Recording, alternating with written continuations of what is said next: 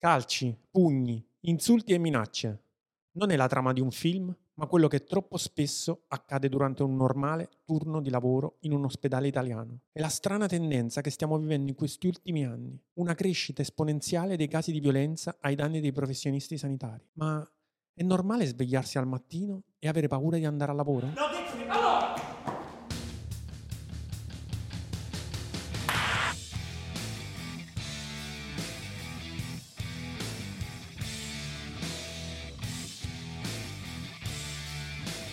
Bentrovati a questo nuovo appuntamento con Il Punto, il podcast di nurse24.it, uno spazio di condivisione e confronto sulle tematiche che ruotano attorno alla professione. Io sono Sara Di Santo e con me, almeno finché non sarò riuscita a scalzarlo, c'è Ferdinando Iaquaniello. Con il punto toccheremo vari aspetti del mondo della salute e dell'infermieristica, utilizzando prospettive differenti. Oggi può essere un punto esclamativo, domani un punto e virgola. Molto spesso saranno punti interrogativi, tutte occasioni per chiedere il contributo anche di chi ci ascolta. Oggi parliamo di un'attualità che non smette mai di riempire le pagine di cronaca, ovvero del fenomeno delle aggressioni ai danni del personale sanitario. È un fenomeno che per la frequenza con cui si verifica tende alla normalità, quando di normale invece non ha nulla. Trattare un argomento così delicato non è facile per noi che ogni giorno siamo costretti a riprendere le notizie che arrivano in redazione. Non siamo semplici cronisti di un'attualità qualunque, Viviamo e riviviamo quelle esperienze ogni volta che accadono, come se fossero nostre, perché in un certo senso lo sono. Subire offese, minacce, insulti, calci e pugni mentre si lavora per assistere delle vite è emotivamente devastante. La strana tendenza che stiamo vivendo in questi ultimi anni vede una crescita esponenziale dei casi di violenza ai danni dei professionisti sanitari. E non esistono numeri certi su questo fenomeno, perché molti di coloro che subiscono aggressioni, verbali, psicologiche o fisiche che siano, non denunciano. Si sentono impotenti, inascoltati. Intanto il ricordo di quello che è accaduto li logora. E se non si è forti abbastanza da farsele scivolare addosso, si ha paura. La paura la riscontriamo anche noi proprio nelle testimonianze che ci inviano gli infermieri in redazione. La sensazione è quella che ci scrivono sull'onda emotiva scaturita dall'episodio, ancora molto fresco nella loro realtà ma una volta che la vedono scritta nero su bianco o riportata in una traccia audio, è come se si vergognassero di essere le vittime di quella storia. Molto spesso infatti tornano sui loro passi e chiedono di non pubblicare, di non raccontare, di non fornire dettagli che potrebbero in qualche modo ricondurre a loro. Ma parlarne, creare dibattito, sensibilizzare, ancora una volta è probabilmente l'unico modo per provare a cambiare le cose. È con questi obiettivi che abbiamo prodotto La violenza ferma tutto un video che racconta uno spaccato della società attuale e che invita tutti, professionisti e cittadini, a confrontarsi e riflettere.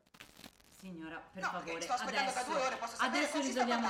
Scusi, c'è una coda, un attimo. Giada Rossi è stata... Sì, Scene di violenza quotidiana negli ospedali italiani. Guardate che roba. Allora mi faccia andare. Non mi metta le mani addosso e mi faccia passare. No, detto Allora! Cosa fa lei col telefono? Metti via il telefono, metti via sto oh, telefono. Oh, oh. Mettilo via sto telefono.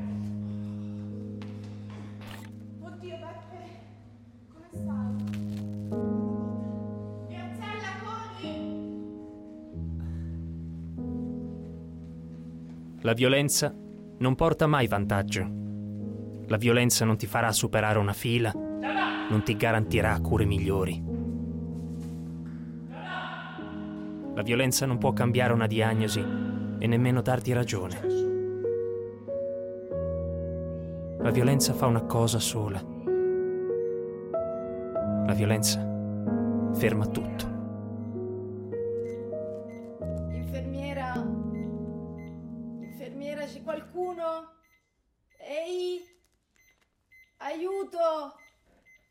Ad un primo impatto questo video potrebbe sembrare sovradimensionato, eccessivo. Immagino a commentare ma chi è che veramente ferma tutta la catena dell'assistenza per soccorrere il collega aggredito? Probabilmente nessuno, o forse tutti. Quello che abbiamo evidenziato in questo video è un istante, un istante che abbiamo dilatato grazie e per mezzo della finzione cinematografica, come chiave interpretativa della realtà. Quell'istante che congela tutto, anche solo nella testa di chi ha assistito all'aggressione di un collega. Immaginatevi la scena. Continuereste certo ad assistere la persona che avete preso in carico ma qualcosa dentro di voi si bloccherebbe e qualcuno dovrebbe comunque prendersi cura del collega aggredito. E adesso provate a rivivere di nuovo tutto, con una piccola variante. Qualcuno, oltre ad aggredirvi, in preda alla furia, distrugge tutto il reparto.